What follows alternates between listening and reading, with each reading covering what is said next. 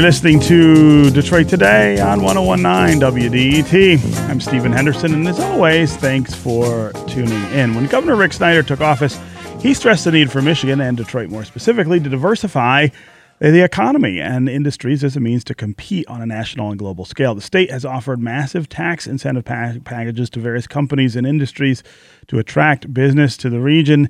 Uh, the governor at one point said, oh, no more incentives. We're going to try to grow businesses here.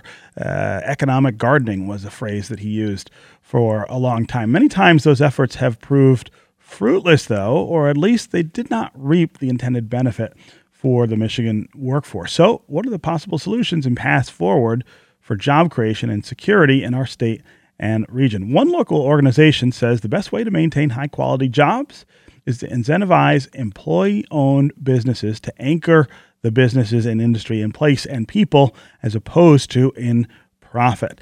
Uh, joining me now to talk more about this is Deb Olson. She's the executive director of Detroit's Center for Community Based Enterprise. Deb, welcome to Detroit today. Thank you so much, Stephen. It's a delight to be here. Yeah. So I, I love this concept because uh, I love the idea of turning things on their head and saying, well, you're thinking about it this way and you're doing it this way. But really, if you thought about it through a different lens and if you approached it differently, you might get different results. And I, I feel like sort of a shorthand for what you guys are doing is trying to deed the jobs to the community as opposed to deeding them to corporations who sort of jump from place to place, look for incentives, look for reasons to be here or there temporarily. If you can deed them to the people and to the community, they have more of a chance of staying. Is that a is that a fair assessment?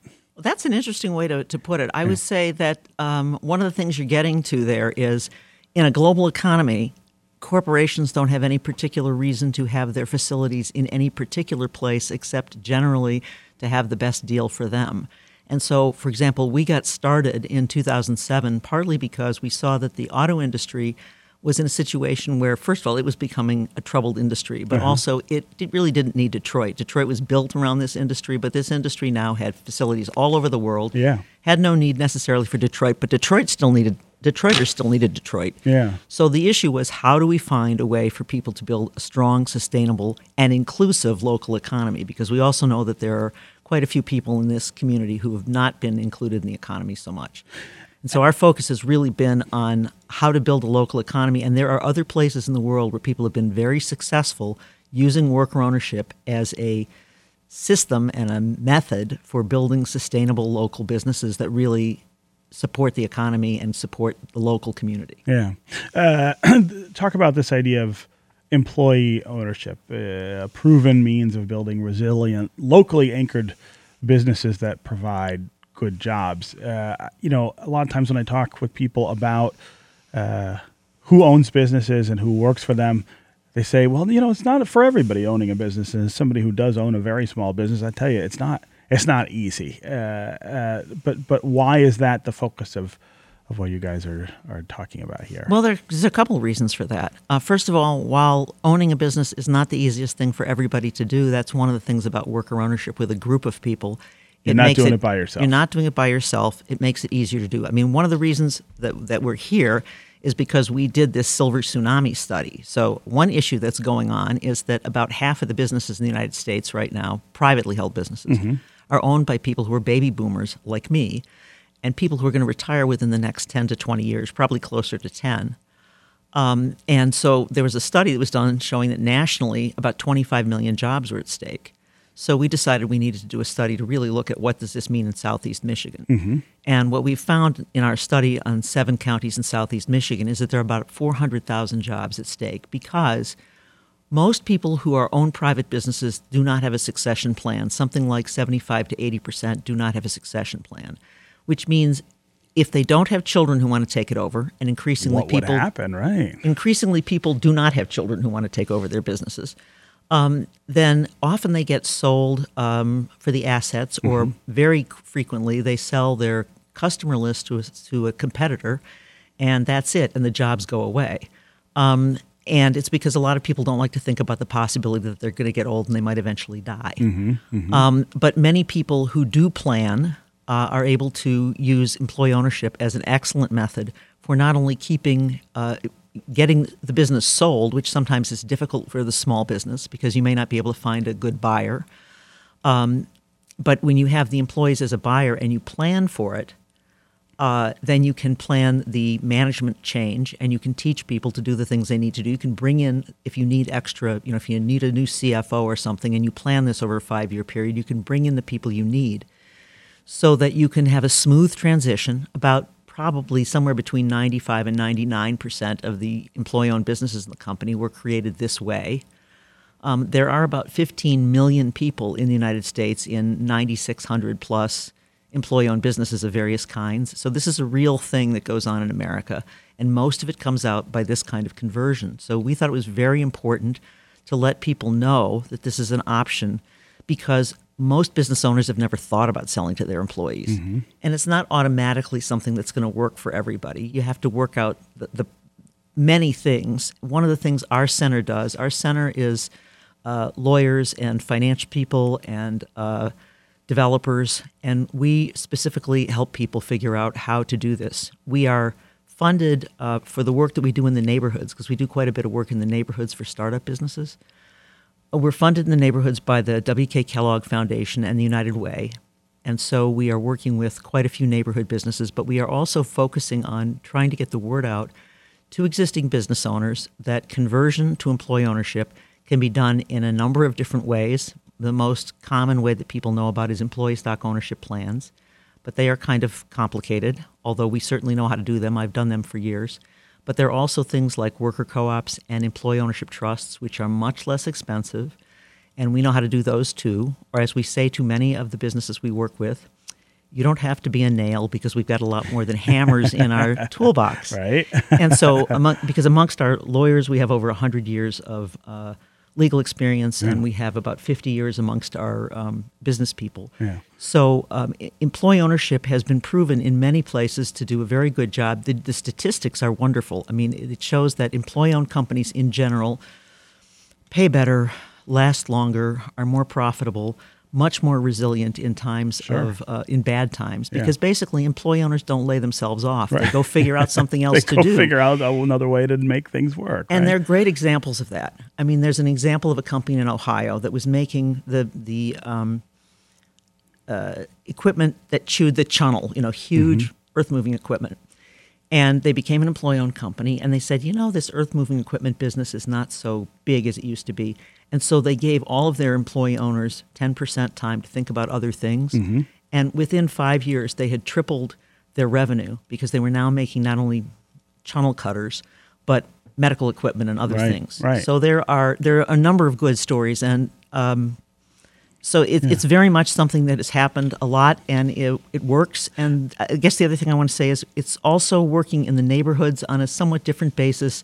We think it's really important uh, particularly with people who are doing small businesses and right. don't have a lot of resources to work together. That's together. what I was going to want to ask about. Uh, the, the, capital aspect of this, I think, makes it an even bigger hurdle for people in Detroit neighborhoods, for instance. They may have uh, an idea, they may have something they may want, may want to do. Access to capital is still, you know, grossly imbalanced in this city. I feel like, and and the idea that uh, employee-owned businesses sort of as a way forward maybe i don't know how does that fit with with with that other problem? That's a really great question. Access to capital is an interesting problem. We actually have capital sources in this city that are very interested in lending to minority businesses. Sure. And the problem they have is finding people who have got all the things together that they need. Right. Particularly you know, having a business plan and understanding what they're doing et cetera. So one of the advantages of our organization is people come to us and we often say, okay, well, you got a great idea, but you need a business plan. And sure. so, for example, uh, one of our one of our um, project partners, that's what we call our clients mm-hmm. because it's a more equitable thing, is Pingree um, Pingree Manufacturing, which came to us as a great idea from uh, Jarrett Schlaff. And uh, they now are in manufacturing. They're making leather, re- recycled leather bags. They're beginning to make shoes. And he's employing um, uh, people who were formerly homeless veterans, mm-hmm. uh, a number of them people of color. And um, he was able to do that because he had a great idea, but also uh, one of the things we do is we bring together cohorts. We have we have uh, several cohorts of businesses. We have a textile cohort, a food cohort, an entertainment cohort. When we got the textile cohort together, some of the people from a different business met Jared, became very involved in that business, became basically the trainer for their sewers. Right. And so over over the last couple of years, we've helped them pull together the various pieces. I mean, one of the things they actually have, even though they're designed to be basically a worker co-op, um, they have an outside equity investor. And one of the things we were able to do was design a form of equity for that investor that would not enable them to kill off the co-op Right. and make the and and wash away the worker owners. And Right. that's not an easy thing. So I think the thing that we bring as a resource is the ability to help people find the resources and put together the teams they need to be able to build what they have to build. Yeah. And so the other thing that we think is really important is creating a network of these businesses. We see ourselves as a shared resource. We know that in other places like Mondragon in Spain, in Emilia Romagna in Italy, in uh, Ohio, and in California, people have created these centers that provide this kind of resource so that these small employee owned businesses are, are able to help each other and, and also jointly pay a small amount to Right. get very high class help. Right, right. And so that's what we do on that end. But the other thing I just want to emphasize is we are very interested in retiring business owners, and we provide, generally in that case, it's fee for service work. But we are very interested in talking to any possible retiring business owner. We give a free half hour consultation. Right. And we are trying to do things so that we make it as convenient as possible for them, if they're at all interested in worker ownership, to come talk to us and see if it's possible. Yeah, yeah. Uh, I'm curious about whether you think this kind of thing is mutually exclusive with the bigger kind of job growth things that we that we chase after around here. So think of the Amazon pitch, for instance, right? Fifty thousand jobs, supposedly. Uh, if we if we got that, uh, is that something that works in concert with what you're talking about, or is it or is it just the wrong the wrong approach? Is that the old way, and we shouldn't be thinking that way anymore? Well, I wouldn't make it an either or, except for the issue of resource allocation. Sure. So, think for of how example- much we put into that, right? For example, in, in New York City and Madison, Wisconsin, both of those communities have decided to invest in uh, providing uh, resources for co- cooperative support groups like ours to help create worker owned businesses. And so I don't think it's bad necessarily. I mean, I think that chasing those kinds of businesses creates an overall problem um, in the economy that's not good for all of the governments. But besides that intellectual in the piece, sense of in the sense of uh, uh, competing or Yeah, competing and, and using enormous amounts of government resources to pay for things that private industry probably can afford, should pick up on their own, right? while at the same time not providing the kinds of resources that would help these smaller businesses. I mean, clearly, Yeah, we're not doing as much on that end. a lot more could be done. And in fact, in the places uh, in in Spain and Italy and New York and Madison, Wisconsin, where this is happening, they're getting a lot more jobs created because exactly the people that you and I know have trouble putting together a business. But mm there are many people in our neighborhoods in Detroit who have great business ideas and not a lot of connections Yeah, to people who can help them and maybe not all the expertise they need. But if you bring together groups of people and you get them connected, it works. But getting that connection to help and frankly providing the kind of high end technical resources that we provide, you can't do it without yeah, money. Yeah. Okay, Deb Olson, Executive Director of Detroit Center for Community Based Enterprise. Thanks for being here on Detroit Today. Well, thank you very really much, fascinating Stephen. program. Thanks for uh, sharing with us. All right, that's going to do it for me today. I will be back on Monday. I hope you will too. Detroit Today is produced by Laura Weber Davis and Jake Neher. The program director is Joan Isabella. The technical director and engineer is Matthew Trevethan. And associate producers are Gus Navarro, Aaron Allen, and Ziad Buchh. Detroit Today's theme song was composed by WDET's Sam Beaubien. This is 1019 WDET, Detroit's public radio station, a community service of Wayne State University. We'll see you on Monday.